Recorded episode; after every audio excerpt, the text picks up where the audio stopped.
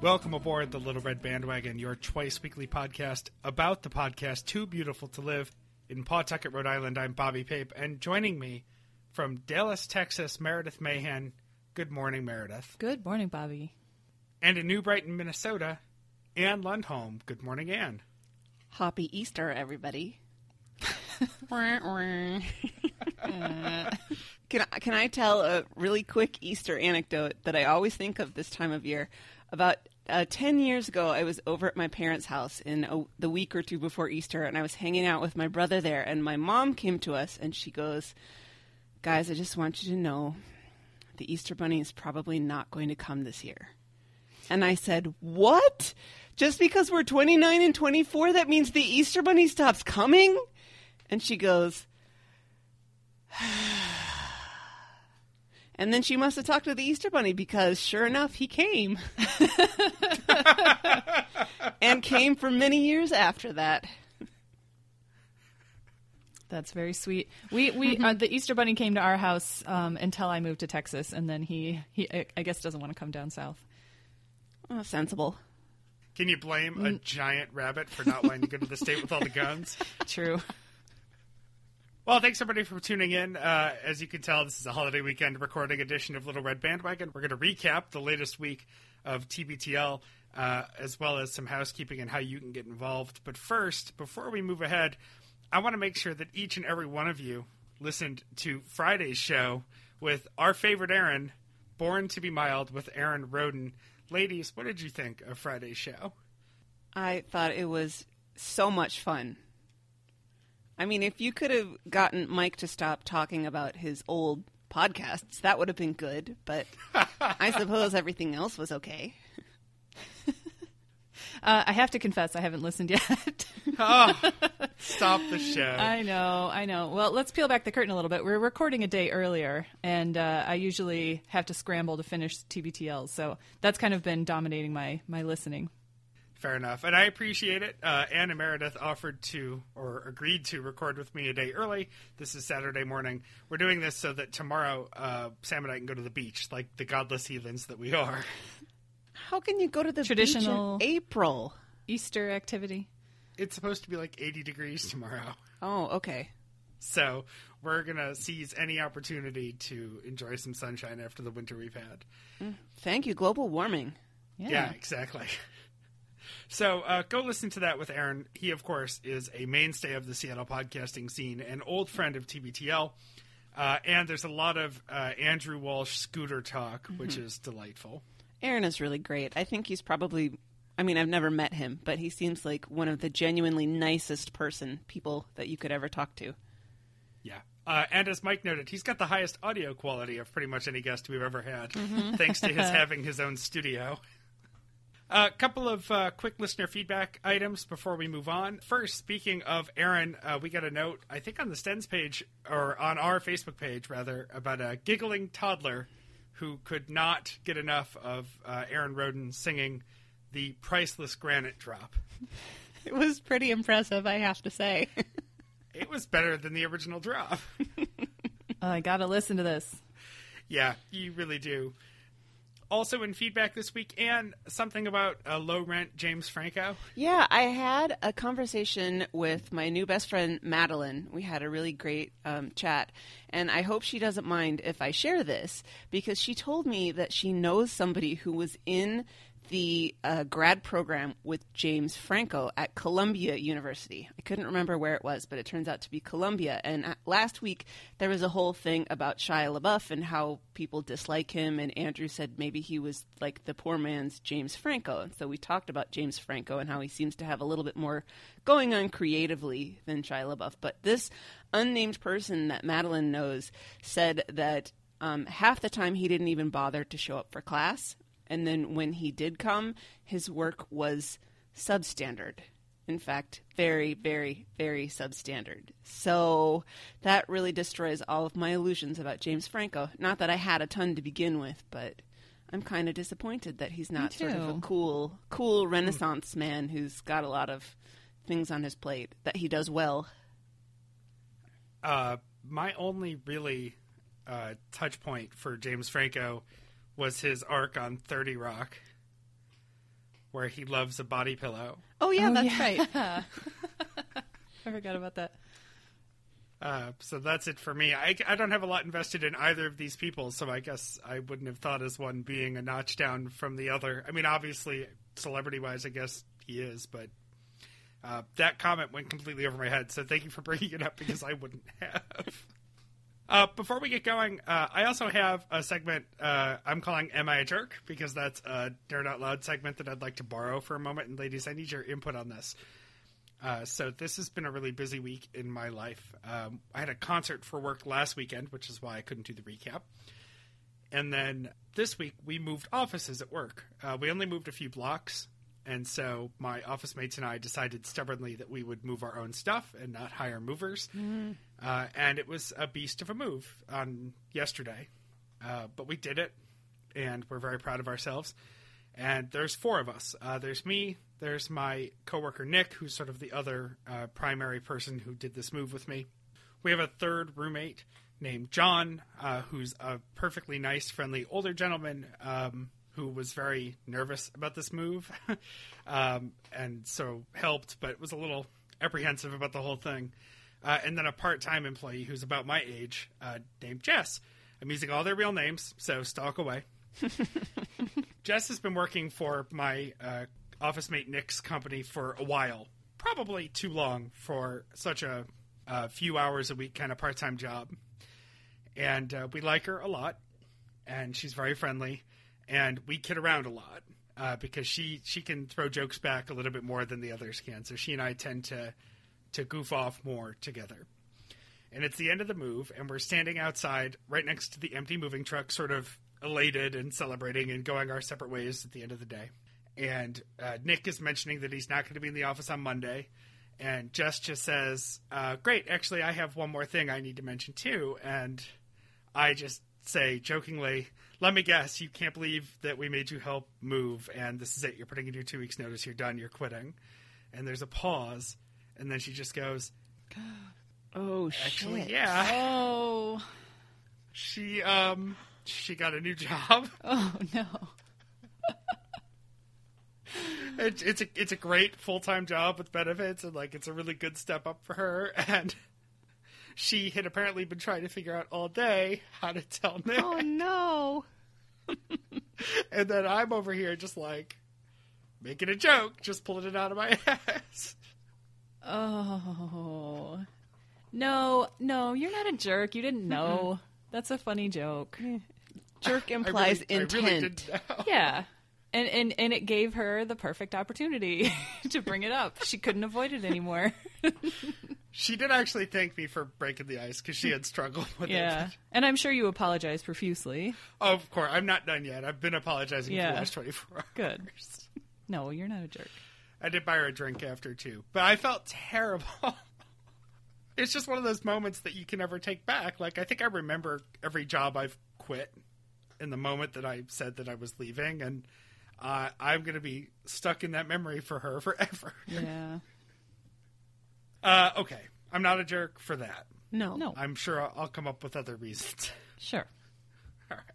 Uh, and with that, Meredith, why don't you take us to our Week in Review? All right. Starting out with Monday, twenty-three fifty-five, Never Cry on Your Own Shoulders. Uh, the week opens with Luke and Carrie demolishing their upstairs bathrooms. Looks like Luke is now not feeling well, and I have to quote Christie's awesome comment on this, which was, does this mean Carrie's going to be an ass to her friends? It's a good excuse. Your spouse mm-hmm. isn't feeling well. It's you a stressful situation. Yep. Uh, Carrie is uh, still sick, it seems like. We learn later in the week, but she's still... Uh, Uh, suited up for demolition in her adorable overalls that they called cute like seventeen times. Yes. And they are cute. I mean, there, there's a picture up somewhere, and she she is adorable in her overalls. Her left eye overalls. Right. Only one strap was, was buttoned. It's very cute. I used to do that in middle school. Uh, Andrew goes off on construction noise, trying to make it a background sound effect. Uh, and I don't know if there's a, a less pleasant sound in all of the world. than right. construction sound, especially to me. I don't. It, it really gets under my skin, and jackhammers are the absolute worst. I don't know. They're they're second to leaf blowers, I think, on the annoying scale to me. I mean, uh, I really so question. Really...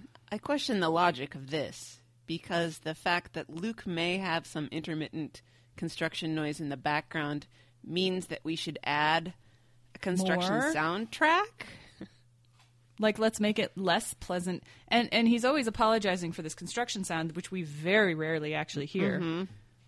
So I, um, I would have been fine with skipping that. Uh, I have a note that the guys are not going to talk about baseball, which everyone seems pleased about, but I don't remember anything else about that. I think the only thing they said is be- they can't talk about the Mariners because Luke is so upset. Yes, yes. He's so right. mad that they're doing poorly. It's It's becoming harder and harder to... Well, he'll be really excited when they make their giant comeback and win the World Series. Right. Which is going to happen this year. Right. right? So, you know, this is just, it's a roller coaster of emotion for Luke. Okay. Uh, Andrew talks a bit about his weekend. He says that he and Vives parked their car and went to a party at a brewery somewhere in Greenwood over the weekend. And they wound it up, wound it up. They wound up at the Eagles Club, um, where they talk about uh, the joy of having a tab. Um And Andrew worries that he left without paying, but Luke apparently was there and says that he did. And I was thinking how very drunk Andrew must have been to have forgotten if he paid his tab, but Luke mm-hmm. was the responsible one who noticed that he did. I don't know. I don't know that I would call Luke a reliable narrator in that. I might double I check just in case. That's yeah. true. The, eye, the eyewitness numbers are never good when they go back and run the facts. But it's not just some random place. They know him there. It's not going to yeah. be any bad blood, I'm sure. Um, right. I used to forget my debit card at my favorite bar all the time when I was in college, and I lived half a block away and everyone knew it, so nobody really cared. I would just come in the next night and pay my tab. Right. They know you're good for it. Yeah. Running a tab is one of the joys of a neighborhood bar. Mm-hmm. And I think, you know, it happens less now than, than it used to, but the thought that you could get away with that and come back later. I mean, there are still bars in Buffalo where I think I could go home and do that tomorrow if I really wanted yeah. to. If you leave your... your card open now, I think at a bar they will just run it. Yeah. Um, and and charge you a, some sort of penalty too. But they didn't used to do that. The the trade-off is uh, I would go into a bar and you wouldn't give them your card. You just they just knew literally who you just were. Keep a tab and right. then you just mm-hmm. give them your card when you're done. And maybe the Eagles are that way too, but uh, they know he's coming back. They know where to find him. Yeah. Yeah, I think that's so funny. If it was a random bar, then he could definitely be worried about them getting upset. But at the club at which he has a membership, that he would be worried that they get mad at him for not paying his tab? Well, he just doesn't want to get hollered at. Of course that's doesn't. True. Right. And then there's an offhand comment, which I wish they had explored more, that Andrew and Sean DeTore were making candles together. Candle making Why party. Are there not pictures? I want to see this. There was a picture of the candles somewhere, about half a, half a dozen candles oh. of random colors in random vessels. But there were, I don't remember that, that there were pictures of people. Okay, well, I hope we get to hear about that more sometime. Um, they go on to feedback about the newsletter uh, video.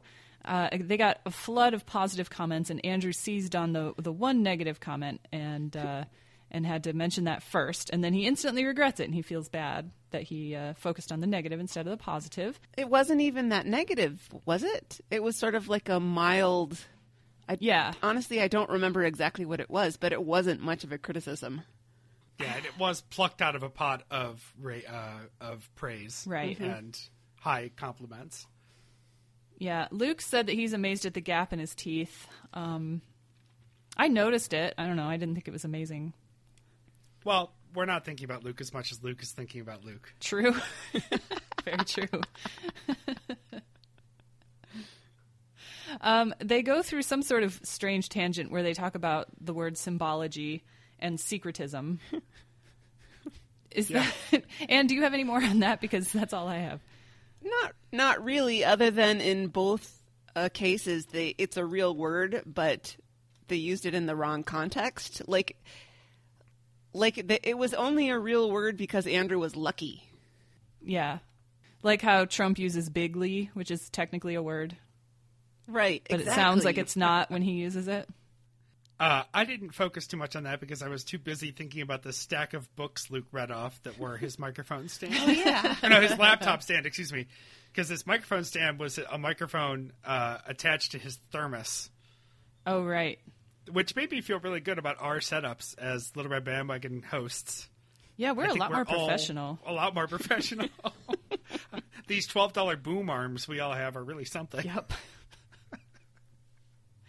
Uh, top story for Monday is this amazing uh, story about the aspiring Australian rapper named Tupac. Yeah, it's like number two, P E C, no space, just like Tupac. Oh, boy. Uh, he goes to a restaurant in Australia called Almaro's Brothers Seafood, and he has a hugely expensive meal. It sounds like by himself, although I didn't uh-huh. clarify that. Turned out to be about three hundred thirty dollars. Um, he had... vodka, twenty-one vodka oyster shots. I would die. This guy must be a serious alcoholic or something. Uh, several. I don't think beers. I can eat that many oysters, let alone the. Ugh, gross. Um, baby octopus, a bunch of beer, and lobster, and I'll come back to that. And when it was time to pay the bill, he just dove into the ocean and swam away, and he had to be circled by police and lifeguards to get him back on jet skis. And so he was just treading water full of so much alcohol and so much food in the ocean. Like, he could have died for sure, but they managed to arrest him. Um, and then we, of course, go off on the tangent about, is it deadly to swim after eating, which it's not. Right. Um, I think I thought we figured that one out a long time ago. Yeah. Like all the times people did it anyway. Right. um, we learned that this guy ends up in court and he said he didn't want to pay for his meal because his lobster was overcooked. Now, this set me off on a tangent about lobster. Uh, I've had lobster in Maine, in Massachusetts, and at several of the fanciest steakhouses in Dallas, and I don't know if I've ever had a lobster that I enjoyed. It's usually tough and chewy and kind of tasteless. Um, and my first experience with lobster was really horrible. We didn't my my parents didn't like seafood, and so it was never cooked at my house. And it's hard to get like good fish in Michigan that isn't lake fish. Um, so it just wasn't part of my life. But we went to Maine when I was about ten. Uh, because my grandmother lived in Bangor. And so we went to the seaside restaurant, and I ordered a whole lobster. And they brought it out on a plate. They cracked its shell in half, and a quart of gray water came, like, rushing out of it. Appetizing. And I was horrified by that, but everyone's like, yeah, okay, that's normal. And so I was like, all right, I guess this is how it is. And so I had to go digging through this creature, like, trying to identify which parts were edible, and nobody was helping me. And it's swimming in this dirty fish water. Ew. And honestly... I should have jumped in the ocean and swam away. It was disgusting. And, you know, the last time I had lobster was actually at a really fancy dinner party a couple of weeks ago, and it was soaked in some seasoning, which was the only reason it had any taste, but it was cooked by one of the best chefs in the city, and it was gross. It was tough and overcooked. Uh, so I'm going to I'm going to shut it down, America, on thinking lobster is this great fancy food. I will make exception for lobster rolls and lobster mac and cheese because the rubbery... lobster is mostly drowned out in dairy and carbs. So in that case, I think it's fine. But I also think that the bottom line is if you want to eat a tasty sea monster, have some crab. uh, Anne, where do you stand on lobster? I have never had lobster. I'm forty years old and I've never had it. Um, Good for you. Like Meredith's family, we just didn't eat seafood growing up. My mom doesn't like it at all. And um, and so it wasn't until I went to college and I probably went to Red Lobster with somebody. And really, Red Lobster, that's about those Cheddar Bays, right? Mm, Who cares about the mm-hmm. rest of it? And and by that time, uh, the whole idea of lobster being so expensive sort of made it off limits for me. And we did have uh, one time, I think I was probably about twenty. I suspect that I requested it as my birthday meal, that we did go to Red Lobster as a family. And, and my youngest brother was about ten, and he was really excited to order what he thought was shrimp, but what he actually ordered, because he was ten years old and he never ate seafood, so he, you know, got something confused in his brain. What he actually ordered was king crab legs. Mm. And so this big plate of long, spidery, hard things came out to the table, and he was not expecting it. He was like, what is this? But the waiter was super nice, showed him how to like crack the legs and pull the meat out with the fork and whatever. And, and I don't know that he loved it, but it was certainly an interesting experience. So so we were so inexperienced with seafood that he did not know the difference between shrimp and crab legs. Well, he made a good choice. Crab is great. Do I need to, as the Northeasterner on the panel, do I need to present a passionate defense of lobster now? Well, I think you do. Do you feel that in your heart? Um, not really. I mean, kind of. Here's here's where I stand on lobster. I like lobster a lot. Um, but I don't like a whole lobster because it's a pain in the ass. It's just not worth the, the return on investment of a whole lobster effort-wise, just eating it. I'm not even talking about cooking it because actually that's not super hard. Uh, but just eating it versus, say, king crab legs where you crack them open and boom, crab stick. Mm-hmm. Uh I, I would take the crabs. I would take king crab over uh, lobster any time. But um, I think that lobster can be done well and it's very good. And I think the first lobster roll of the summer in New England is a really special moment. And the less stuff you put on it, the better. You know, it, it's sort of like the argument for lobster mac and cheese being the cheese. Yeah. Mm-hmm. Uh, you might as well have chicken mac and cheese if that's if it's so good. It barely tastes like lobster. Yeah. Right. But I think there are times when the lobster's right. And also, we I have the logistical advantage of being here where you can go somewhere where it's caught and then you eat it, you know, off the boat that day and all freshly prepared and all that, which does make a difference. Yeah. Um, so I think lobster's good. And I think a lot of people have had really bad lobster. Clearly, some people on this recording. Clearly. Yeah. Yeah. So, you know, if anyone wants to come out here, uh, we will go try uh, uh, the best case scenario for lobster and then we can see if I can sway you. Um There is a restaurant in Rhode Island called the Nordic Lodge, which I may have mentioned here before. It's a buffet. They uh, sell themselves as the biggest buffet east of Las Vegas, the fanciest buffet east of Las Vegas. It's like ninety bucks, and you go and you get a two-hour seating, and it's uh, all you can lobster, Ooh. among other things. They've also got prime rib and a bajillion sides and other fresh shuck seafood and everything you could want, but their their thing is basically people come in by the busload, literally, mm. and they sit and they just annihilate lobster after lobster because they're going to get their money's worth oh, out boy. of ninety dollars worth of no, lobster. I think I'm with Luke on this one. I would have anxiety because I can't eat ninety dollars worth of food. No. Yeah. If you release desire on getting your money's worth, it's actually a really cool experience. I think mm. we try to go about once a year because it's actually really fun. All the food's really good. Um, That's so expensive. But there's also a certain novelty to watching the people who are just going to plow through the lobsters. But yeah, I had one when we went because I felt like I had to have one the first time as part of the experience. Sure. I'll uh, I'll put a link to a commercial for the Nordic Lodge in the show notes because it's actually it's pretty impressive and also the commercial's really obnoxious. Anyway, that's as, that's as passionate as I can get about lobster. Okay. I appreciate your defense. I'd be willing to give it another try in in New England, I think. I don't think yeah. I'll ever have it here again. You get a, a lobster roll from a great restaurant on the beach on a sunny day, on a on a weekend, uh, and, and that'll really sell it, I think. Any more conditions that we have to put on this perfect lobster? Oh, boy. You have to also buy mine. Okay, fair enough. All right. Uh, now, this story is this is the first time we hear about our Skyjinx Woo United Airlines disaster. Um, I am very sick of this story, uh, mm-hmm. so we can we can just mention that they mentioned it. Luke thinks that giving them giving people two thousand dollars in cash would have prevented this. I kind of have to agree with him. I do um, too. They should have just yeah. kept incentivizing people until somebody took it, and they mm-hmm. could have avoided this whole disaster. Mm-hmm. Yeah. I actually am one of those people who am often traveling on a fairly flexible schedule. My day job is super flexible. I can kind of do it from anywhere most of the time.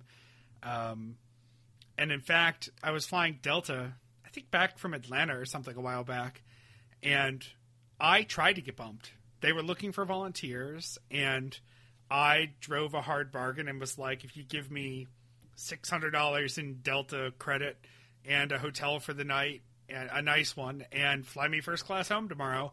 Sure. Yeah. Because I didn't have to be anywhere, and a six hundred dollars Delta credit would be like half a vacation trip for me and Sam. So I texted Sam and I was like, I'm trying real hard to to drive a bargain here. Let me get stuck here for twelve hours and we'll go on vacation.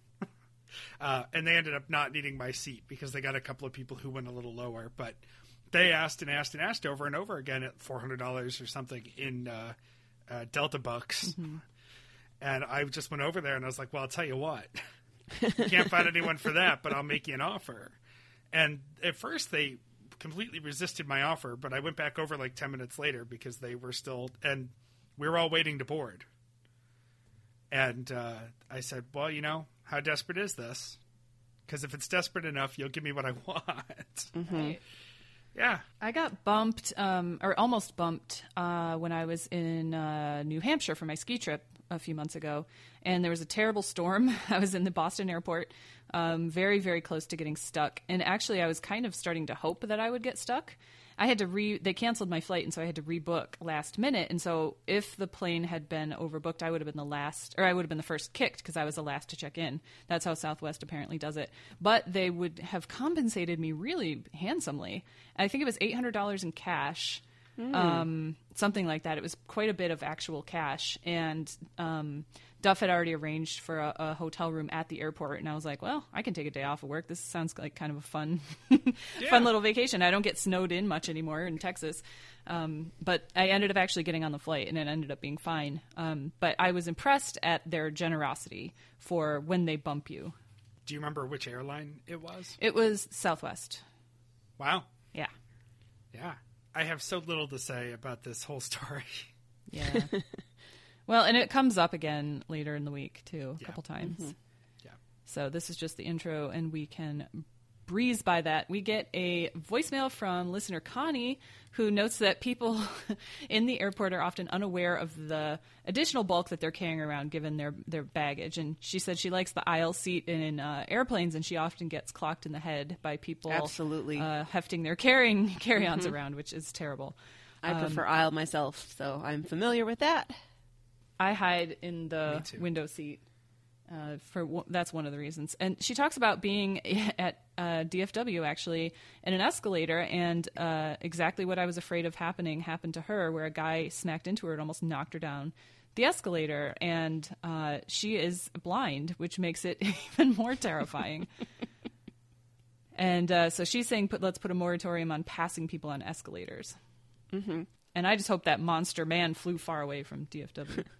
Yeah. And, and Andrew um, tries to say that maybe just a moratorium on passing on the downward escalators. Yeah. But I think that's not a practical solution. Well, uh, yeah.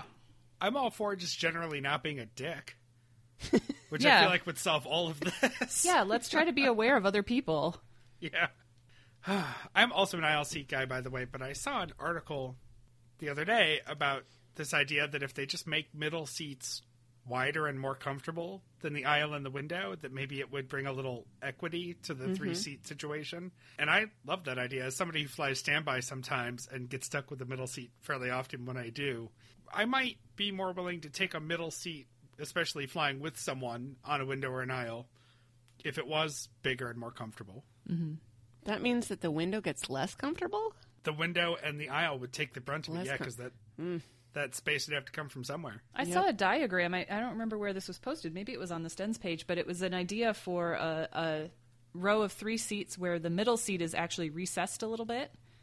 Uh, so it's kind of off-center from the other two, mm. um, making it a little like easier for people to climb over you, you know, like gives them yeah. a little extra leg room just as a, sorry, you're in the middle seat consolation prize. Uh, I don't know if it's a real thing or if it has happened, but I kind of like that idea. Just make the middle seat a little more appealing, a little less terrible. Yeah. I don't know why they don't just give everyone some sleeping pills and a whiskey as you get on the plane. And we'll just, see you in Charlotte. Yep. Just pump the sleepy time gas in. Yep. Yeah. Yeah. As long as that flight deck door is airtight, we're yeah. good. Yeah. As long as the pilot never has to come out and use the bathroom. All right. That's Monday. All right, let's move on to Tuesday, twenty-three fifty-six, the mustard that broke the quarter pounder's back. Um, L- Luke wants to say that they are at the point of no return as far as the bathroom renovation goes. I guess they could have changed their mind yesterday, but now that the as he refers to them, the turlets, the upstairs turlets, have been moved to the the downstairs turlets, and the downstairs turlets have been taken out and are going to be sold. Then there is a very strange tangent that I wasn't paying attention to very much about a neighborhood making a clawfoot bathtub installation in a roundabout. Mm-hmm. That was very strange. Oh, I see you have a note, Meredith, about, about replacing turlets. Yeah, so we recently replaced all three toilets in our house, and uh, we've got one cat who really likes to hide away in little boxes and little, you know, tiny, likes to squeeze herself into little spaces.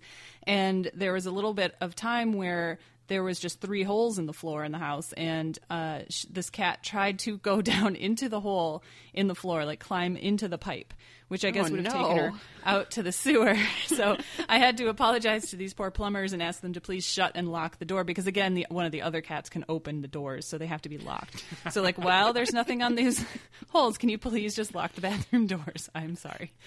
But it's quite a B and E crew you got there. You got one to open the door, another one to shimmy down the oh, hole. It's a whole team operation. They also love to go in the attic um, because they like to climb through the insulation. And so we had to change. We had to replace the door handle so we could lock the attic door, because one of them will open it and the other one will lead an expedition through the insulation.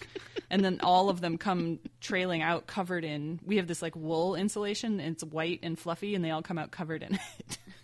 It's great. You have a literal cat burglar crew. I know. It's madness. You just need to learn to direct that energy to your purposes. I should get them to do things for me, but they're really mm-hmm. useless, and they sleep most of the time.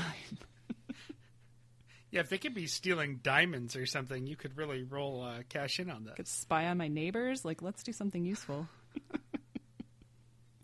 Well, at this point in the show, there is a, a breaking news email. I couldn't figure out if it was actually breaking news or if Luke just wanted to play the breaking news sounder.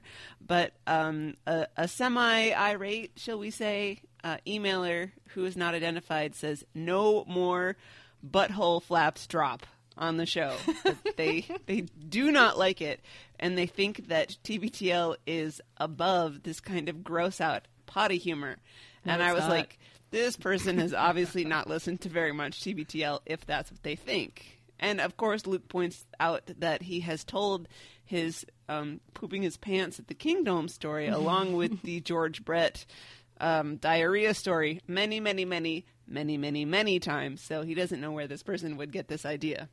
Uh, that George Brett tape is some of the single best radio ever ever produced, even oh, accidentally. Mm-hmm. God, it's, oh, it's so fantastic. Gross. I love it. Oh, I love so it too. So disgusting. It's such a window into the mind of a of a celebrity mm-hmm. into a into a like really. Oh, there's it works for me on so many levels. All right. Well, hopefully you'll forgive me if I don't go back and listen to it with you. Let's hope you don't have to archive one of those. You actually have to while you're eating the lobster in New England. It's another condition oh, of mine. Oh, okay. um, so the Pulitzer announcements came out uh, on Monday, and Luke, as he does, he says he cruised them looking to find personal connections so that he can name drop people that he's connected to who won the Pulitzer. Um And he says that this is part of his Make It All About You game that he likes to play. And the example that he gives here is the when he worked on the Bryant Park project and how um, that was the what not to do for the Planet Money people. So they made every mistake that they could make on the Bryant Park project, and that let the Planet Money people make all the right decisions. So he's taking uh, credit for the success of Planet Money. I know that I've talked about how strong my, my eyesight is, but now it's gone because I rolled my eyes out of my head uh, during this conversation. Oh, was that what I heard them hitting the desk and then rolling away? Yeah, they rolled away and they fell into the floor, the hole in the floor.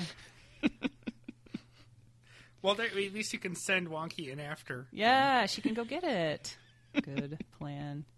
Oh, my uh, God. Luke's, Luke's right, though. Uh His experience at Bryant Park Project was all of the things you can't do if you want to succeed, including quitting before it starts. Right. it would be very hard for him to succeed at that show by quitting before it started.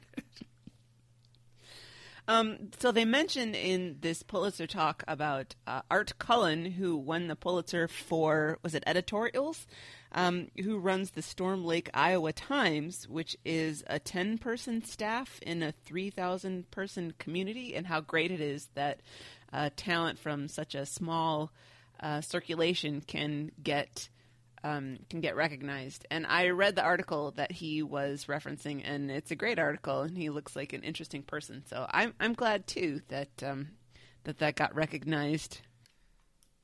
I wanted to chime in with a point about how the Pulitzers work. As someone who's put in applications for music Pulitzers the last few years, um, you don't have to put it in yourself, but someone has to put in an application for you to be considered for a Pulitzer. It can be anyone, but there's like a fifty dollars processing fee, and you have to send it in with a short note basically saying, why should we look at it? So it's not like the Pulitzer committee or search whatever is just seeking these out completely at mm. random.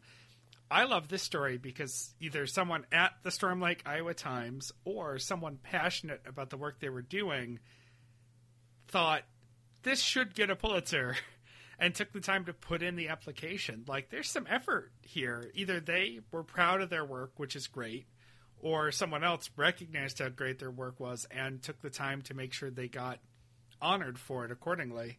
Uh, most people wouldn't do that for such a small newspaper. Yeah, that's really cool. I like that a lot.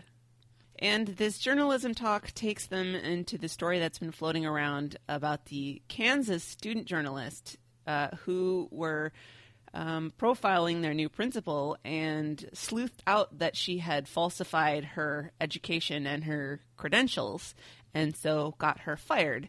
And Luke's take on this is that so many people are lying on their resume that is it really worth it bothering to check it out? Oh my God. I mean, is it always such a bad thing to employ someone who's a liar?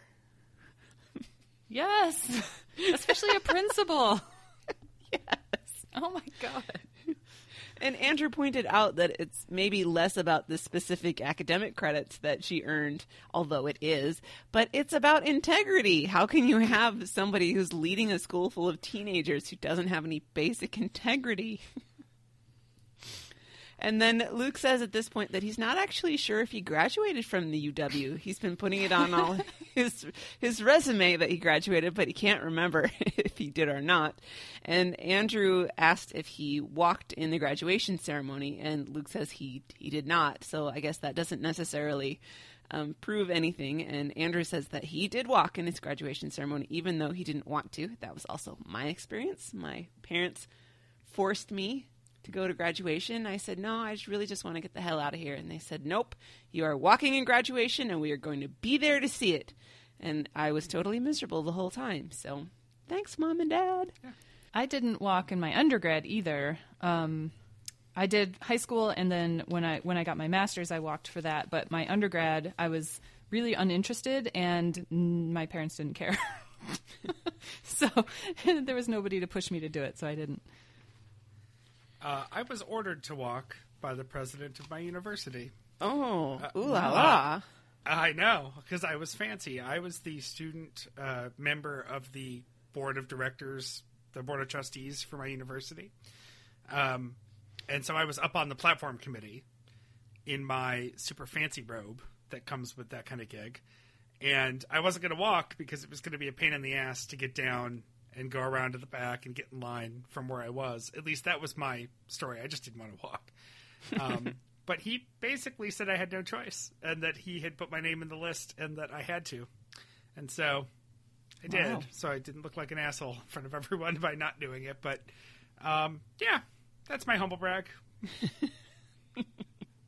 I mostly just didn't want to spend money on the, the gown and stuff. And my parents were like, yeah. Oh, neither do we. That's fine.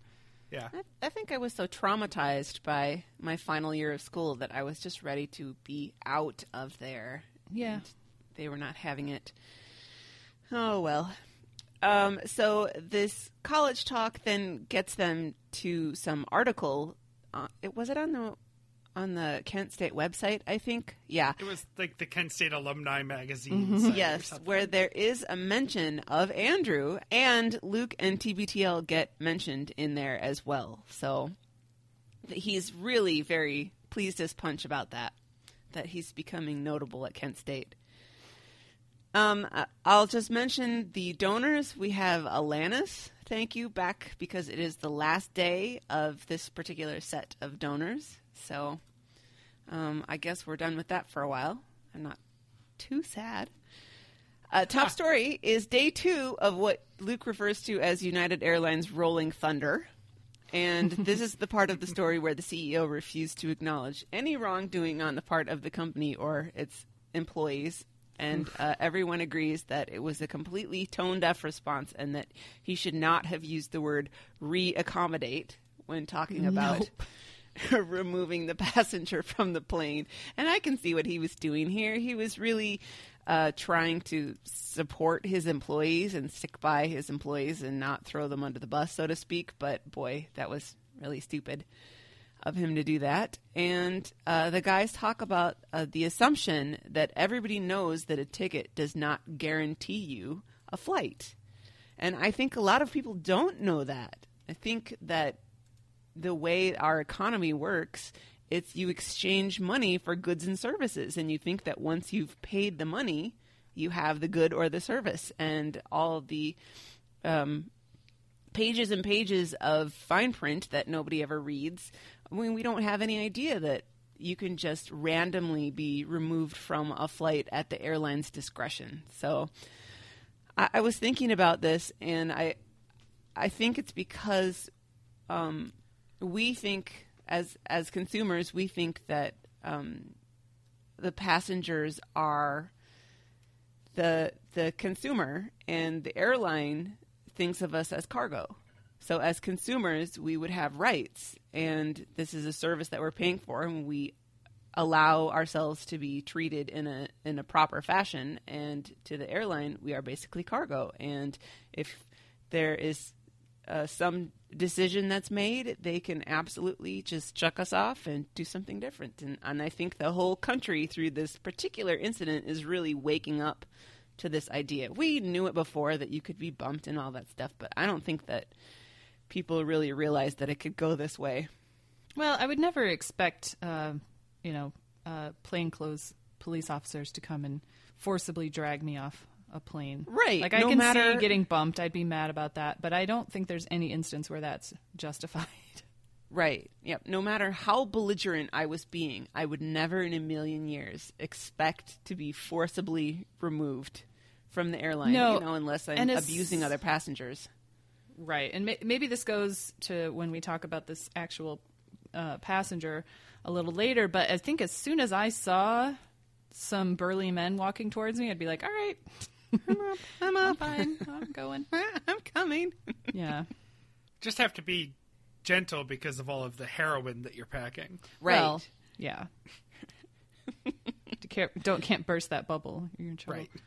I, frankly, I think like the rest of us, I just hate the whole concept of overbooking in general. I think it's so shady, and I don't care that it's industry standard.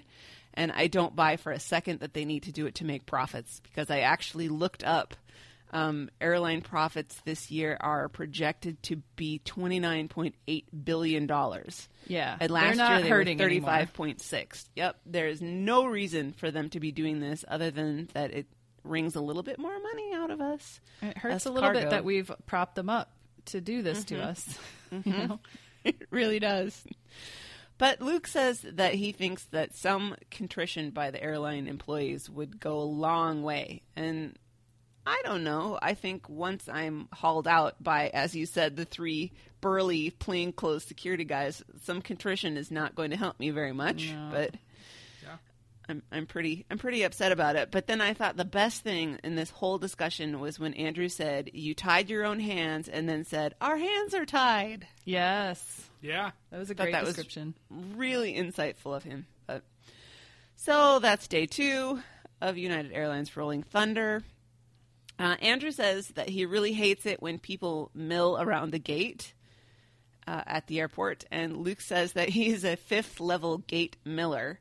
And he has a bunch of reasons for that, which um, mostly uh, boil down to that um, he he is elite level, and so he wants to be able to get on and make sure that he has overhead space and get all settled in that. But I think that's – I don't think they're talking about the same thing. I think Andrew talks about people who hover in front of the gate long before they're allowed to get on. And Luke is just an early boarder because of his privilege. So I think right. that his actions are, are totally fine. He's not really milling for anything because he no. gets to board pretty early. Mm-hmm. The millers are the people who are boarding in the last boarding group. Right. And they're standing there so they can be the first person in the last boarding group. There's always like this sort of arc that forms around the entrance to the yep. to the gate, to the, yep. the rope line or whatever, and people just kind of shuffle in a little bit and a little bit and a little bit, and everybody is sort of converging slowly on the line. Yeah, it's yeah, like an I arms race. Mm-hmm. If you're in group five and they've called group two, you can still sit. It's yeah. fine. Yeah.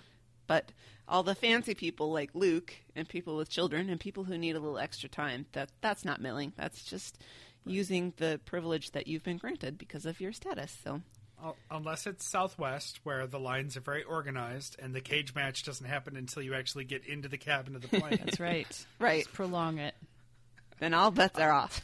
That's always a fun experience when I'm traveling Southwest and there are people who have never – Uh, experienced their boarding technique before, and so they'll be, you know, they're boarding A right now, and this old lady walks up and she's got C fifty-nine, and she's like, "Is it my turn?" And everybody has to be like, "No, you have to go sit down and wait for everyone else to get on the plane." Oh, no. And then you see her face fall, just like, "Oh, oh, sorry, lady." Yeah, that doesn't sound like my jam, actually. It's fun once you get the hang of it, but it's it's it's confusing for newbies, especially because no one else does it that way. Yeah, I'm not a fan, but that's because I just don't appreciate the trying to elbow out in the cabin to find out an aisle seat. Yeah, I have too much anxiety about everything going smoothly, so I wouldn't want I wouldn't want to deal with that. But if that ever comes up, man, I'm taking that old lady down. um, on emails today, uh, Guillermo on the topic of hand washing. And says that he was in a new Wegmans in his area that has a stall with the sink right in the stall. And when he, so he washed using the sink in the stall. And then there must have been more sinks outside, uh, outside the stall. And he got the stink eye from somebody. So even though he had, in fact, washed his hands, he washed them again. And Luke and Andrew, of course, say that they would feel the need to have a conversation with the stink eye person to reassure them. Oh, I, seriously, I did. I washed my hands. See, there's a sink in there. I really, I washed it. I promise. This does seem like a sitcom plot. Yeah. Like you wash your hands in the in the stall and then you came out and you left. And for the rest of the episode, the girl you've been on two dates with is judging you because she heard from a guy that you didn't wash your hands. Yeah, this is a Curb Your Enthusiasm episode. Yeah. Good on you going to Wegmans. Wegmans is the best. That's all. There's a voicemail from Shannon, who is, uh, I guess, in New Mexico, from New Mexico, and she's eating taquitos and sitting by her shame dumpster and not recycling it. So there's the shame of eating the taquitos and then also the shame of not recycling the container. I think that was really mm. funny. And that takes Luke to a story about uh, going through the McDonald's drive-thru in a Lyft, which I can't. Okay, for me, Lyft is point A to point B. I would never even dream of going through the drive-thru in it, but oh, you know, I wouldn't whatever. Either. That's Luke. Um, but he orders a chicken sandwich and a quarter pounder, and then he finds out that the quarter pounder has uh, too much mustard. And then there's all this confusion between the two of them, whether the quarter pounder is supposed to have mustard or not, and if it was put on an error, but it's just way too much mustard. And Andrew asks, how many mustard sandwiches are in my butt? Oh, stop. This was grossing me out last week, and it's still grossing me out this week. And I would say that if your quarter pounder comes with too much mustard, I might use the option of wiping some of it off. Yeah. Yes. There you go. And they close the the uh, show by um, Luke says that he's going to go for a strong no apology stance, like the airlines, and Andrew is going to have a strong all apology stance. That sums them up, I think, pretty well. It really does. And and that uh, closes out Tuesday. And we'll go to Wednesday, twenty-three fifty-seven. That jazz is really jazzin'. Apologies, Meredith, that we couldn't give you Wednesday. Mm. Well, you know, it's a good thing that you didn't, because I listened, but it must have been subconsciously because of this title. I took zero notes. My note sheet is just totally empty for Wednesday. Like, you got to the end of it and you looked down and you're and like, I was like, whoops. Oh, whoops. And the screenshot's pretty great that you sent. I just wrote oops in my notes. And, uh, yeah, I didn't care enough to go back and, and listen again. At the top of the show, there's uh, the Do It Live drop in the context of uh, Bill O'Reilly uh, going on, quote-unquote, vacation. Pre-planned vacation. Is delightful, and we can only hope that he does not come back from his, quote-unquote, vacation. um, that drop just gets more and more enjoyable as his life crumbles, so I like it. Yep. Uh, Luke talks about the, quote-unquote, sketchy element at the Lowe's in Bellingham. Just a place that I have a hard time believing there's a sketchy element, but maybe there is. Not the day um, laborers working for a job. Right. He actually goes out of his way to say not not those folks just trying to make an honest living. Well, Luke, every home improvement store has a contingent of meth heads who are stealing things and then returning them for cash. I'm pretty sure that's what he's talking about. I don't know if I've ever been to a Lowe's or a Home Depot where that wasn't a large proportion of the customers. Uh, that's an interesting racket. I got to keep that in mind. Okay. Uh, anyway, uh, Luke, despite warnings from Carrie in the past, has brought Rudy in the car, and the back window is down. Uh, and Carrie's concern is that Rudy's going to get out. That's some interesting foreshadowing for later in the hmm. week. I don't know why you'd um, ever think that. Yeah. But uh, Luke is even more dismayed than that because he comes back out of the Lowe's and thinks he has lost both the car and the dog in the car. Before realizing that the car is just parked in another section of the parking lot. Oh, man, I hate it when that happens to me. Yeah.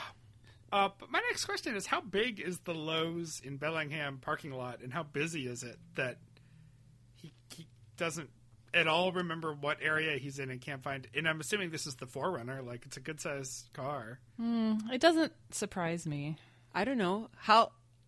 I think it depends on how often he goes there, because if he normally parks in one area and then he parked in a different area, I mean, that's when I used to work at the mall. I had to always park in the same aisle. Otherwise, I would just be totally lost. Yeah. That's a good point. I did have one day a couple of weeks ago where I, I forgot what floor my car was on in the parking garage. And that's always really sad because you got to go floor to floor, too. Mm-hmm. Mm-hmm. Andrew busts out some more ambient construction noise. Thanks. He's, he's really trying. And we have a conversation that's come and gone um, uh, intermittently recently about Burger King in Spanish.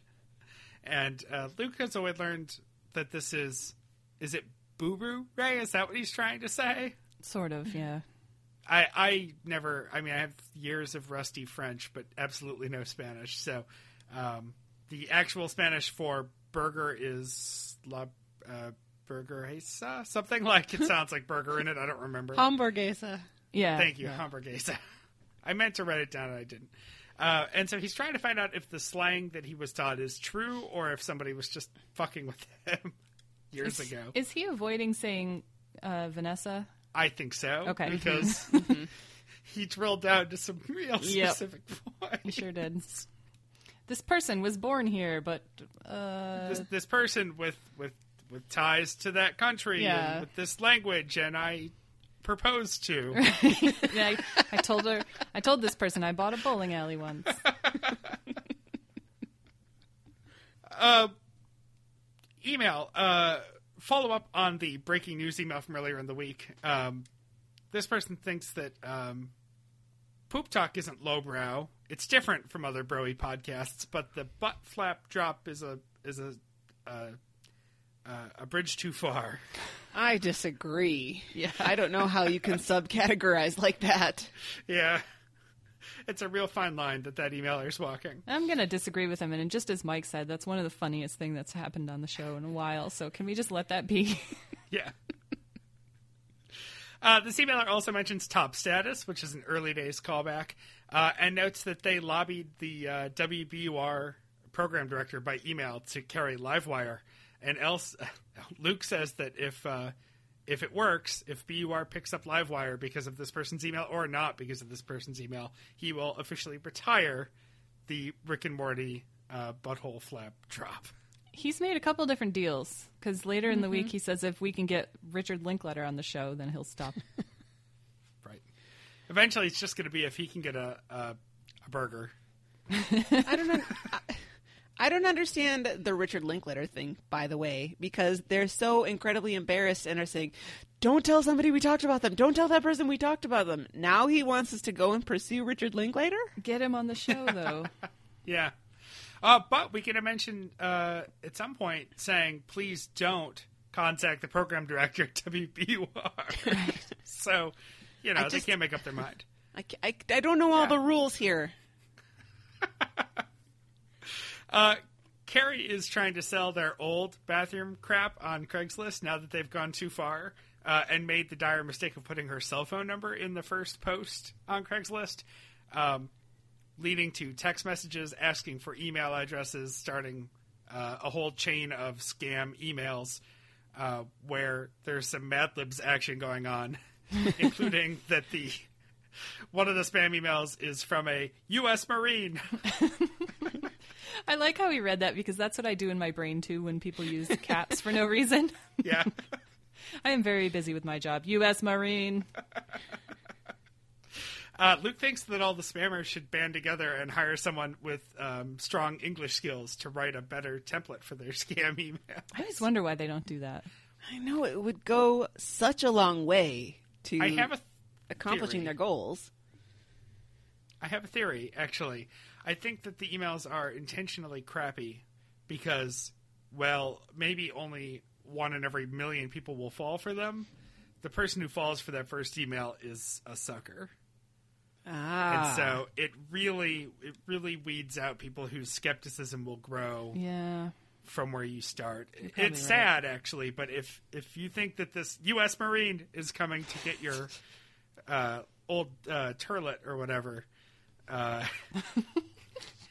you, you've got this person. You've got your hooks into them immediately. Aww. Yeah, they're going for the double dum dums, is what you're saying. Mm-hmm. Yeah, yeah. Uh, on to Sheila E. and all of the other Prince-related talk. Um, we hear about the guy in the U K who proposed to a woman in Seattle through a Seattle Times ad, uh, but not the first time he's proposed because the first time he sang "Purple Rain" at her. And we get more on that later in the week, so maybe we'll put a pin in that. Um, Andrew and Luke reminisce about the radio clock of the on-air days and how you can always get a tangent on something like T B T L, but not when you have eight minutes to fill at a very uh, prescribed amount of time on the air on uh, Cairo or similar. And I seem to remember, I don't remember if this was Dave Ross or someone else that they hosted with, but I remember a story about uh, a veteran radio host who had a card in his wallet, maybe. And I think the phrase written on it was, is bowling a sport? Oh, yeah. When you're out of topics, right? Right. Yes. If you've got to fill, just just put that out there and see what happens. And that's what you need when the tangents don't come. You just got to say, hey, uh, it's eight minutes until the top of the hour, and is bowling a sport? Call in now. Yep. Just see where it goes. Uh, as I mentioned a few minutes ago, uh, nobody, please, nobody, call Sean Fleming, whose name, by the way, is Sam Fleming, at W B R after uh, Luke name-checked him. And this goes back to a story about how Luke was trying to impress uh, the new bosses at A P M, Uh, in a phone meeting and said he knows all the different program directors and then used the wrong name. My good friend Sean, Sean Fleming. Exactly. Uh, top story, United Rolling Thunder Day three. The doctor uh, has a shady past and therefore deserved to be beaten, bloodied, and dragged off that plane. Yep, that tracks. Uh, this is tough because anyone Googling that doctor's name will find that other article. And so there is an argument to be made for referencing it. But as they mentioned, David Falkenflick's point was maybe also mention the point that he has a life in that, just that one article in his entire past, mm-hmm. uh, which was a perfectly reasonable, level-headed thing to say. Yeah. It seems like the general reaction to that has been people being like, okay, but that doesn't that doesn't justify any of this. Right. You know, I feel like people are reacting to this pretty well. Like, we, we aren't dragging him into the court of public opinion, um, you know, starting him off in a hole with this previous knowledge. Yeah. It probably doesn't hurt that we all hate the airlines so much. Yeah. Yeah, this guy sounds like a not good person, and I'm still on his side here. Yeah. Mm-hmm. Absolutely. Uh, and so will whatever jury decides how much money he gets in damages. Yes. So mm-hmm. Good for him. Yep. Uh, on to a conversation about a Burger King fifteen-second commercial that's supposed to trigger your Google clapper. Uh, and Anne, you did an excellent job pulling out your patented tangent tracker. Oh, thanks. I felt the spirit move me. Do you want to run us through the tangent tracker? Sure. Sure thing. So the topic at hand, as you said, was the Burger King commercial that activates your Google device, which took them to Tangent One, this uh, taser company that is offering free body cams to all police um, that are also working to incorporate uh, facial recognition, which led to uh, tangent number two, which I think Andrew called Rise of the Robots, where robot ball and strike callers are better than human umpires at this point. So that poses some problems for for baseball that they'll have to consider, which takes us to tangent three. Uh, Jay Buhner is the worst baseball commentator ever, which takes us to tangent four. Andrew found out that because he has Comcast in Xfinity, he can watch any show he wants on his laptop in his office with a cat on his lap. And that makes him feel like he's not ignoring Genevieve as she sits in the other room watching a different program entirely. Why are they so worried about ignoring their spouses when they're watching T V? I maybe I'm a little abnormal, but like I have zero problem. Like, he watches terrible television. I don't want to be there. I will go do something else. I don't want to watch The Mentalist for ten hours. I don't feel ignored. I feel liberated. Whatever. Yeah, I feel like uh, if you've signed up for that as your primary entertainment, you don't get to pick and choose your secondary entertainment. Yeah. Mm-hmm. Yeah. Uh, thank you, Anne, for that. I don't know that there's any analysis beyond that. No. Uh, we get an email uh, with a quandary from a listener. Uh, what is the proper etiquette for cell phone use in the grocery store? Don't. Uh, because if this person's running in, they use it. Don't. I, I Sorry, don't. That, that was that was my hot take. Don't. I agree. I agree. It's really rude. Yeah. Uh, I, I'll give the wiggle room on this. Uh, from my perspective, if I've got my earbuds in uh, and I'm on a call uh, and I don't want to interact with the unwashed masses of the people shopping at Stop and Shop, at, you know, late at night on a weeknight, which happens, uh, I'll keep my earbuds in. I'll speak softly and not often while I'm shopping, and I will end the call to go through the grocery store checkout and then pick it back up if I need to after I exit the store. I, if you can do it without being absolutely distracted, that's fine. But I, I rarely see it where people aren't just like stopping in the middle of an aisle, blocking it entirely with their cart mm-hmm. and not noticing because they're on the phone. That's what irritates me about it. And I really just need to get in and grab the English muffins. And you are standing directly in front of the English muffins and I can't get to them. That's unacceptable. I want to live in a world where I'm on an emergency English muffin run. uh, so don't do it uh, unless you can do it without being a dick, which goes back to my earlier rule. mm-hmm. um, running tangents here. Um, again, there's talk of Mister Magoo and explaining the plot of every Mister Magoo. uh, followed by uh, a Hannibal Buress Uh, bit about blindness, which uh, the guys thought was sort of off base. Um, I haven't heard it, so uh-uh. maybe it is. Probably is based on how they described it. Uh, and then Luke thinks that Louis C K is uh, less funny than he used to be. We um, sat down to watch his special last night, and I brought up the uh, accusations that have been levied against Louis C K and as far as sexual abuse. And uh, he sat and he read about it for a while, and he said, "I don't think we can watch this." Hmm. And we didn't. Uh, I and, and we had listeners uh, mention Louis C K's uh, the accusations against Louis C K in light of the conversation on T B T L. Mm-hmm. Um, and I watched the new special in the background while I was doing other things the other day because I don't normally – Sam doesn't like that kind of T V in general. It's just not much for stand-up comedy. Um, and so I threw it on while I was getting some work done around the house. And I don't know. I didn't feel like I missed much. Um, also, he was wearing a suit, which felt really awkward to mm-hmm. me. Yeah, I watched uh, the first thirty seconds of it when he just opens up with a joke about abortion, and I was like, yeah, I don't know if I need very, to watch this. Yeah, very shock comedy. I mean, it, and he did it in the way that he can make it work for him. But, yeah, to just walk out and start with that was like, okay, yeah, yeah he's really just – I feel like his novelty has worn off. I think you're right. We watched the Dave Chappelle special instead, um, which was hilarious aside from a few jokes about gay people and transgender people that – I turned to Duff and said, did he write this in nineteen ninety-two? Mm. Like, they're so just like, ugh, they're just uninformed. And it sounds like his heart is in the right place, so I can't be super mad at him about it. But it just, it's like, uh, he needs to, he needs to take a minute and rethink those. Yeah. Yeah. I watched the Mike Birbiglia special that was on Netflix. That's actually, I thought was really good. I love yes, Mike Birbiglia. He's wonderful. Yeah. And, and he's a comic. The newest one. He, It was very interesting. I mean, he had sort of a central thesis to the set, and he kept weaving the stories in a way that would mm-hmm. just keep coming around and around and around to the central thesis. It was just a, I thought it was a great show.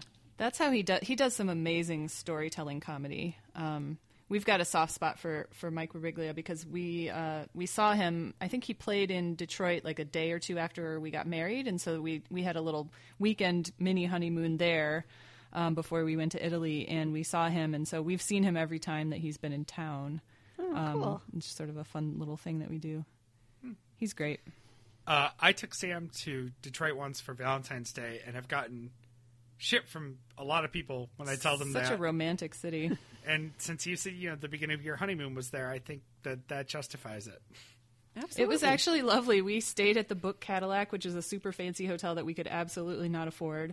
Um It was the same time that I think um, Aerosmith was staying there, and it was just extremely loud because they were a floor above us. It was terrible. um, but it was a beautiful hotel. We just kind of had a fun weekend in downtown. And then I think Mike Birbiglia, Birbiglia was in Royal Oak, which is a suburb, so it wasn't technically in Detroit. Well, sure, he's going to go where the money is. Yeah. So uh, the episode ends with just um, uh, Centerfold in honor in memory of Jay Giles. Mm-hmm. And not Freeze Frame, because that would only be his second most popular song. Right. Right. All right. Thursday, twenty-three fifty-eight. Wrong Fire of the Vanities? I don't know. Whatever. It's a uh, uh, uh, dollar short and a day late yeah. on that title. Yeah. It's very confused how they came up with this. But Andrew wanted it so desperately. He really yeah. did. Uh, Luke starts out talking about how he did a life hack at Buddy where he moved his show sheet from two thirty to what he said, quote, eleven a.m., which if we're talking about the hands of a clock, you don't have to specify that it's eleven a.m.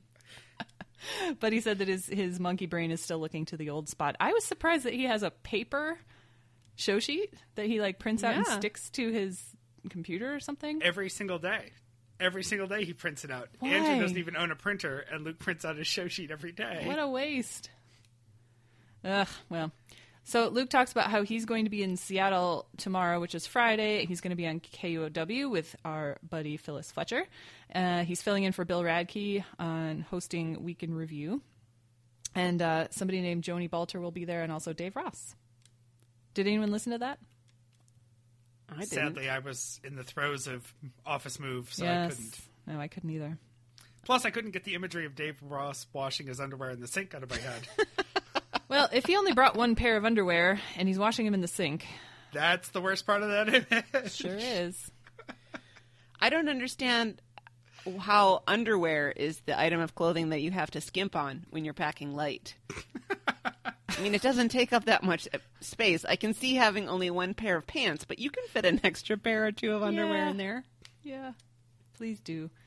Um, Andrew talks about how they're doing the show from an undisclosed location the next day, and I was really confused about all of this, and I really thought for a second the next day that they were in a farm. Um, but it's actually just at Andrew's house, right? uh, yeah. yeah. Okay. uh, this somehow gets them onto a tangent about um, bringing radio gear through the airport and having the T S A screeners uh, search through it, um, thinking that uh, it looks like bombs. And as I think Andrew said, his bag looked hella bomby. Yeah. um, he tells a story about how uh, he was getting kind of interrogated by a nice uh, T S A person, and Luke decided to go find a wheelchair and do wheelies in it. Always mature. That's our Burbank. He can't just stand there and be patient. He's got to be a fourteen-year-old. And then a young person did come and compliment him on his moves. Um, Andrew also talks about how when they were going through his hella bomby bag, the guy started to take out some things to swab them for explosive residue, and Andrew couldn't contain his puttering instinct, and he started rearranging the stuff in the bag. Like, he stuck his hands in it, and oh my I God. think he's lucky he didn't get shot. Mm-hmm. Yeah, he sounds surprised that the T S A small... agent... Yeah. Yeah. He sh- yeah, he, he, he narrowly missed a strip search uh, with that move. That was really dumb. And a four-hour interrogation in a small windowless room. Ugh. Stop it, Andrew. Uh, somehow we move on to gym talk. Um, something about the T S A rules reminds Andrew of the crunch bench at the gym. And I thought he was describing incline sit-ups, but they're not even on an incline. And he talks about how people do crunches with their feet under this little thing, and then they do their obliques. And he wonders if he's being trolled, like if this is not a real exercise. Oh, it's a real exercise, but it's an exercise for beginners. Yeah, and it's if, not. If he's talking about the bench that I'm I'm thinking of, they are they're flat, but they're hinged in the middle, like right where your hips are. And then they have like a arm rests, and as you sit up, you push down on the arm rest, and it hinges the back up. So it's like an assisted crunch is what it is, oh. and only absolute brand new newbies who can't actually do crunches use them. Because I was imagining it. Because what I used to do is is the the bo- the bench that was on an incline. It had the little the little foamy things you could stick your feet under to hook mm-hmm. your feet, right? Mm-hmm. And then you're doing crunches. Uh, Against gravity um, nope. on an incline. And that was a serious ab workout. I mm-hmm. always felt really, really sore from that afterwards. But I'm not sure why he thinks he's being trolled. I mean, it is an exercise, I suppose. He just um, is afraid he's not being cool at the gym. Yeah, yeah that's it. You're right. Uh, Luke reveals that uh, whenever he does a crunching motion, he has a terrible pain in his abdomen. But he hasn't investigated that or... Uh, gotten too concerned about it. That that worries me a little bit. I mean, mm-hmm. I'm no doctor, but like he could have a hernia or something. um, I'll lie and say I'm a doctor and he won't check my credentials, and then maybe we can get him checked out. That is a lie that he would tell. It's very believable. Uh, we talk a little bit about the extremely boring science of why shoelaces become untied. Uh, turns out it's because when you move, it wiggles them free. Um, but the, the the only good thing that came out of this is that we get to hear the "Forget Me Shot" clip. Yep. Yeah, that was. Did we good. get any Simpsons tracking? That's that's that's pretty much it for this week. There's also um, listener Bet did a great job with this. There's an old man yells at cloud reference on Wednesday's mm-hmm. show. On Tuesday's show, there's an Everything's Coming Up Burbank, which is Everything's Coming Up Millhouse. Um, those two come up so often that it's not worth mentioning them every time they do. But the "Forget Me Shot" certainly a standout. And uh, thanks again, as always, to listener Bet for the uh, continuing running notes on Simpsons Watch. Yes. Uh, next up is that Google Home seems to have disabled its device from talking about the Whopper in response to the Burger King commercial. Um, and then that moves them on to earned marketing, um, where they talk about how people make a crazy commercial and they'll play it once in the middle of the night just so they can submit it to the Clio's. Um, and this is the same reason we know about The Wall, because it was given a theatrical release so that it could be submitted to the Oscars. The Room. The Room. You're right. I wrote down The Wall. Uh, That's a sequel yet to be made. Oh, that would be good. Yeah. Um, but I any any uh, reason to listen to, oh, hey, Mark. It's good with me. Or let's throw the football. I like that the wall would be the wall that they're throwing the ball against. It wouldn't work. And they talk about how weird Tommy Wiseau is, and it seems that he he's claimed that uh, he knew he knew that was a joke the whole time. Which, sure, I don't think so. Well, um, they're in the part in the conversation where Andrew says that somebody should give Tommy Wiseau a sitcom because he was apparently pitching one, and I no, nope, no, nope. we nope. need to stop paying attention to this guy. Mm-hmm. He's never going to make something this good again. So let's stop, try to ignore him.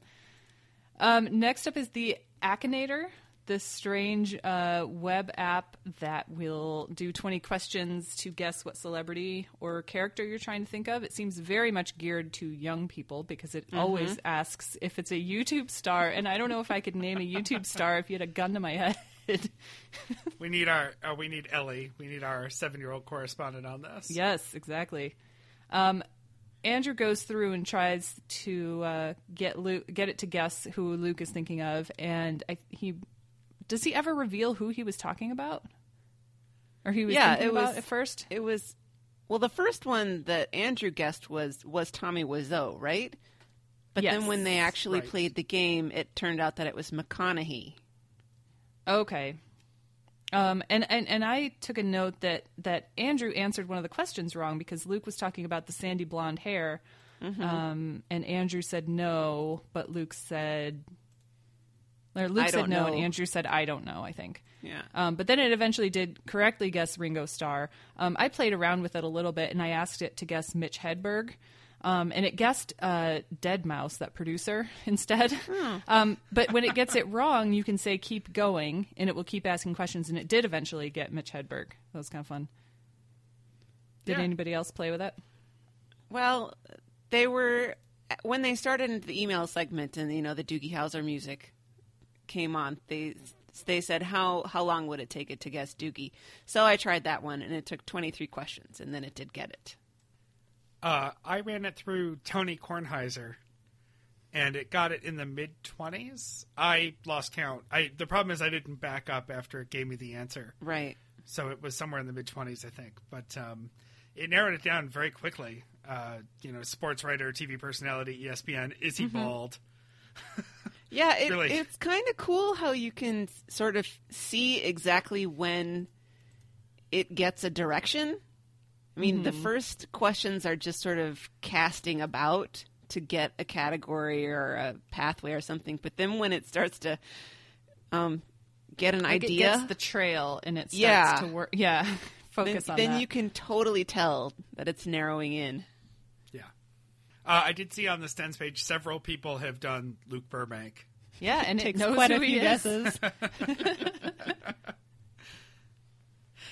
All right. Uh, in email today, uh, Luke confused Sheena Easton and Sheila E., um, but uh, listener Edward explains that Sheena Easton wrote her song Sugar Walls as Alexander Nevermind.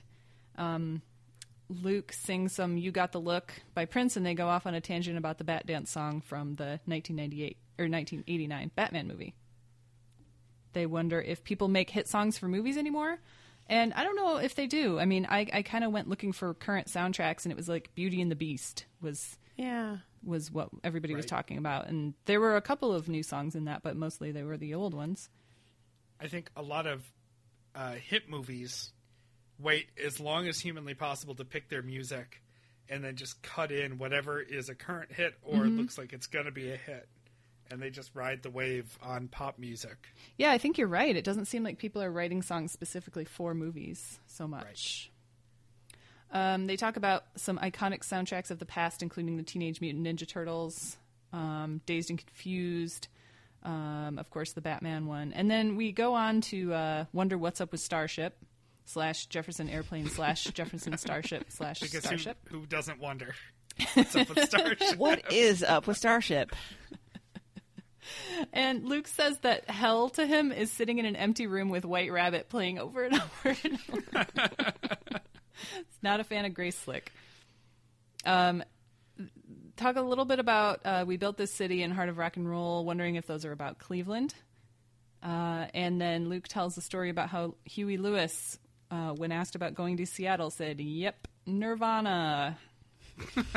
A story he's told before.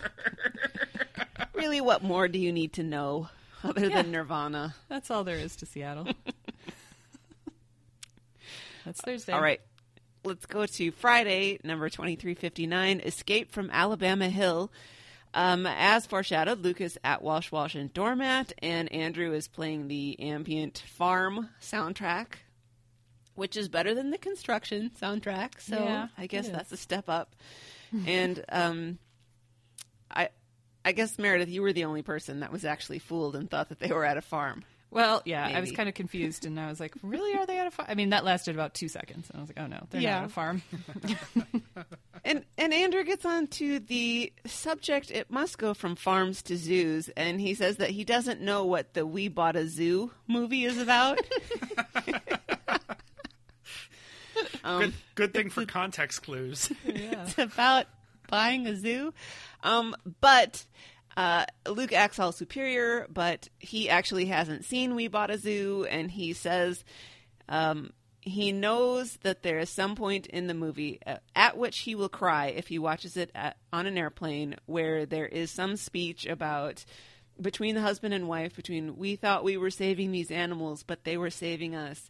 Um, but I, I, I did see, I did see We Bought a Zoo, and Matt Damon's wife is dead. So, wrong. I so mean, the it's... animals were just saving him. Yes. Yeah. Yeah. Um, I I forget how. Oh, it must be um, from watching movies on the airplane. It gets us to Luke bragging about the name of the frequent flyer club that he's in for Alaska Air, which is the Gold seventy-five K Club, which is better than the regular Gold Club. He has to make sure that we know, because it is for people who have flown more than seventy-five thousand miles. Again, context clues. Yeah. Um, and. That leads them to a short talk about other cool um, frequent flyer club names and the Delta Platinum Medallion. And that takes Andrew into his rant against Tom Shane again, and how mean Tom Shane is. And he hates the Shane Company. And I have, I'm on the record as saying that I think he's wrong about that. Uh, so the important topic for today is that Rudy escaped this morning. In between all the going in and out for the, the turlet construction, she got out and was eventually, Carrie finds out after forty-five minutes of frantic driving around, she was picked up running around the busy street. Was it Alabama Street? Yeah. Uh, and taken to the Humane Society. She was not wearing a any tags, which I think is a problem, but she did have the, the microchip, um, the grain of rice up her butt, as Luke says. Yes. Oh, boy. Which is an unfortunate image. Don't and ask so... him where babies come from. From between your and... shoulder blades. and, and so the Humane Society promptly calls Carrie, and she has to go down and bail Rudy out. Uh, and we find out that the cost for this was seventy-one dollars, and Luke is kind of pissed about that. You know what that seventy-one dollars is? I know they gave her a flea treatment and stuff, but that's a dummy fee for people who keep letting their dogs run away. Yeah. That's what that is. I mentioned in our chat, it sounds like she got a flea treatment and a deworming. Yes. And um, a license. So I, Christy immediately said, that's a good deal for where they are anyway. Yep. Mm-hmm. seventy-one dollars for all that is, is uh, uh, an abuse of the welfare system for dogs, I think. I have to. I'm not used to living in a functioning city. Um, I've never had to register my dog before, but when I get a rabies shot, the vet communicates with the city, and I get a, a, a notice that I have to register every year. Mm. Just to, and it's to track that, you know, the dogs are getting their rabies shots.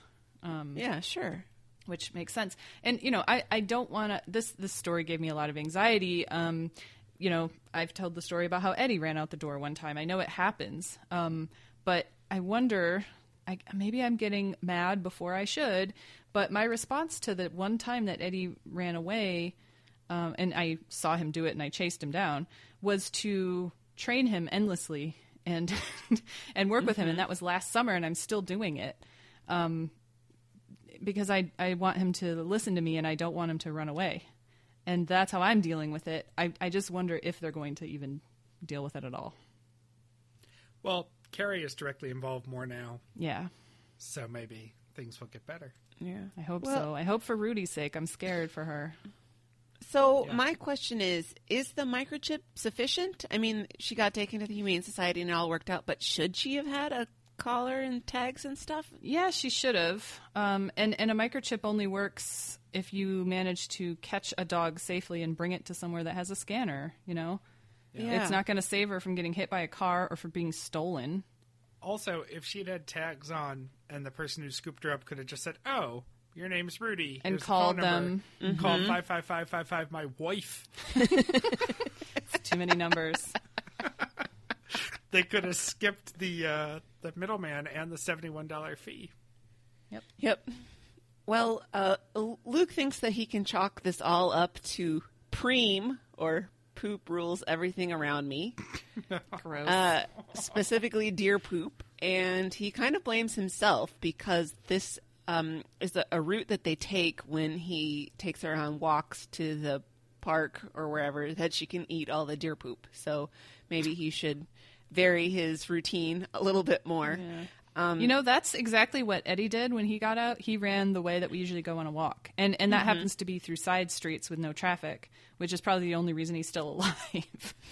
Because he followed that same route. He, if he had turned the other way, he would have run into a busy street.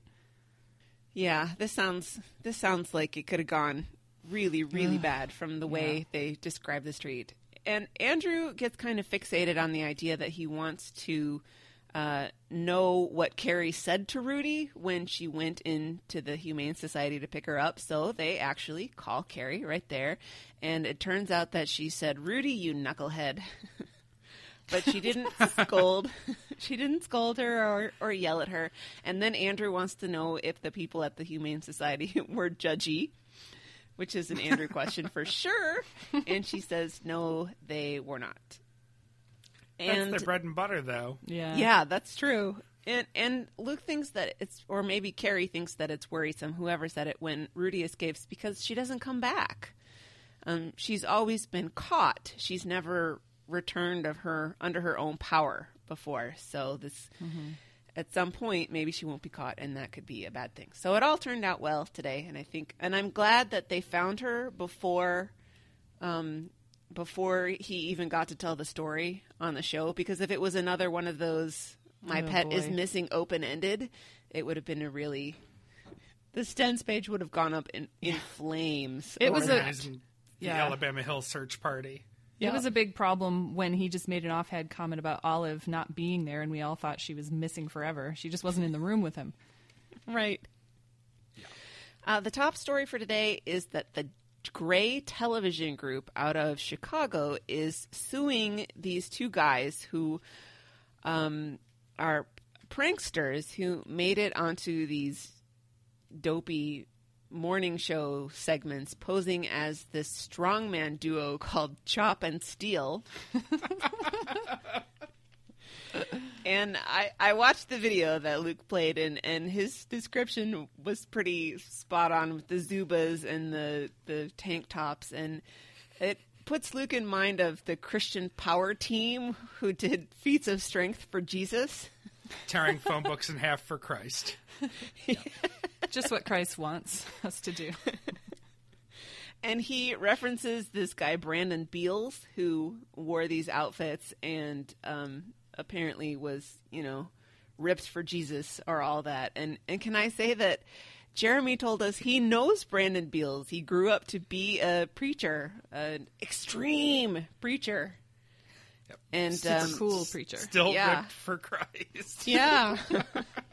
Luke's opinion seems to be pretty pretty warranted in this uh, this instance.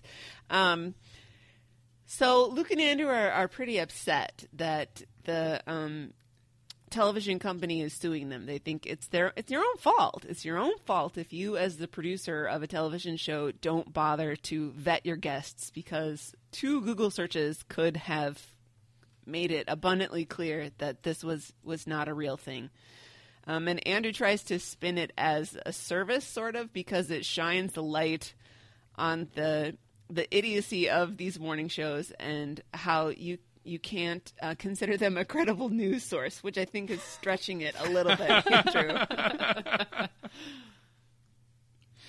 I don't know. I don't, I'm like Andrew. I don't like prank comedy at all because there's always somebody who is not in on the joke. And I think that it's mean, even if they deserve it. It just makes me extremely uncomfortable. I do get secondhand embarrassment a lot with these mm-hmm. things. I, I think they're pretty funny. Of course I'm you sorry do. To be the, yes. I mean, I do. I feel bad for the hosts, but, uh, uh, this whole legal situation is going to do nothing but bolster them, which is pretty great. Yeah. Yeah, I, I don't know. I thought the the um, the suit was very interesting, that they were suing them for fraud. And the other one was conspiracy to commit mischief or something. I but it sounded it sounded made up to me. But yeah. Um, so then they talk about the second Hey Dummy segment, which is out today and is a rousing success about Luke's tattoos. And Luke gets a chance to show his bicep definition. Or lack thereof. But I thought that was a really entertaining video as well. Good job so yeah. far, guys. Yeah. I like that. Uh, and Andrew looked significantly less... Uh, what was the term we were going with? Doe-eyed? Pie-eyed. Pie-eyed. Doe-eyed mm-hmm. would be adorable. Doe-eyed is cute. Pie-eyed is stoned. Well, he didn't wear I a think, baseball hat covering yeah. his eyes this time. I think he still needs to work out his light source because it's clear that Luke has windows in his mm. studio and a lot of natural light coming in, and it's clear that Andrew doesn't. It just seemed really dark to me, so his face was still a little bit shadowed. So if he can work yeah. that out, it's going to be great. Yeah.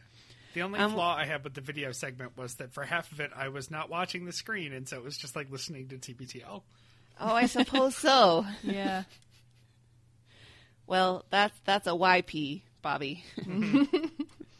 that's a that's a user error between me and the keyboard. I forget what yes. the acronym is for that. Right. PEBCAC. Yeah. Sorry, there's uh, it, a motorcycle gang going through the neighborhood. You can hear it. They're on their way to that Easter Easter dinner. I think they're on their way to a construction site at Luke's house. In emails for the day, uh, Liz uh, sends in an email that she is the proposee from the Prince song and Seattle Times ad proposal story from earlier in the week. And she says, yes, Purple Rain is very long, and it was very awkward. It's not actually her favorite Prince song. But the, her favorite song was I Could Never Take the Place of Your Man, and that's not really um, very appropriate for a proposal. So he went with, nope. with Purple Rain instead. And she said that her fiance gets some sick pleasure from embarrassing her like this. I would be like, uh, my ex-fiance gets no pleasure kidding. from embarrassing me like this. But he's with the right woman. She's willing yep. to tolerate this. and uh, and they ponder... Uh, sort of what the reason for these two um, separate proposals. Like he he felt that too much time had elapsed from the first propo- proposal, so he needed to do it again. And they wonder, is he going to continue doing this? And so then the third proposal should be in skywriting. And that gets them into some very confusing and unsubstantiated skywriting talk about how it has to be written backwards. And Luke says, you wouldn't imagine how hard this was. And I was like, yes, yes, I would imagine yep. how hard this was. I'm pretty sure I understand. Just like healthcare and yep. international relations. We all know they're complicated. And that takes us to music for your weekend. And Luke just now has to hear that Prince song, I Could Never Take the Place of Your Man. Andrew brings Old Man Saxon on point, which I thought was great. Mm-hmm. And listener Tiara has Jadena and Bambi. All good songs. Yeah. Mm-hmm. I like any time we can work a Tom Ashbrook joke into the music for your weekend. On to your housekeeping. Remember, the archive project is going and going and going, and you can be a part of it. Another month will bring us another drawing for our wagon full of loot. Several of us have yet to do a wagon for anyone, and we're really looking forward to doing a wagon for people. So please keep archiving episodes. Every episode you do will give you a chance to win a wagon full of loot from one of us. If you have any questions about archiving uh, and you haven't tried it but you'd like to, shoot us an email or uh, reach out to Christy or any of us, and we'll take care of you. If you're going to buy stuff on Amazon, and you know you are, little red bandwagon dot com slash Amazon. We're probably about due for another look at the list of all the stuff people have been buying, so we'll uh, work on that for a future episode soon. Earbuds and Earworms, your next episode is going to be about animals, and Jason is back, so make sure you tune in for that. Uh, and if you haven't listened to the last week's episode yet, featuring Mike Frizzell defending his iPod, it's a really great episode of the yes, show. It is. It was fun. If you want to get involved, visit our website, little red bandwagon dot com. You can visit us on Facebook, our page, or the Stens page. We're all lurking around there pretty regularly. Our show Twitter is L R B Podcast. You can email us at little red bandwagon at gmail dot com. Send us a voicemail or a text at eight oh two, four three two, T B T L. That's eight oh two, four three two, eight two eight five. And with that, this is The Next Party. We love you, Jen. Nailed it.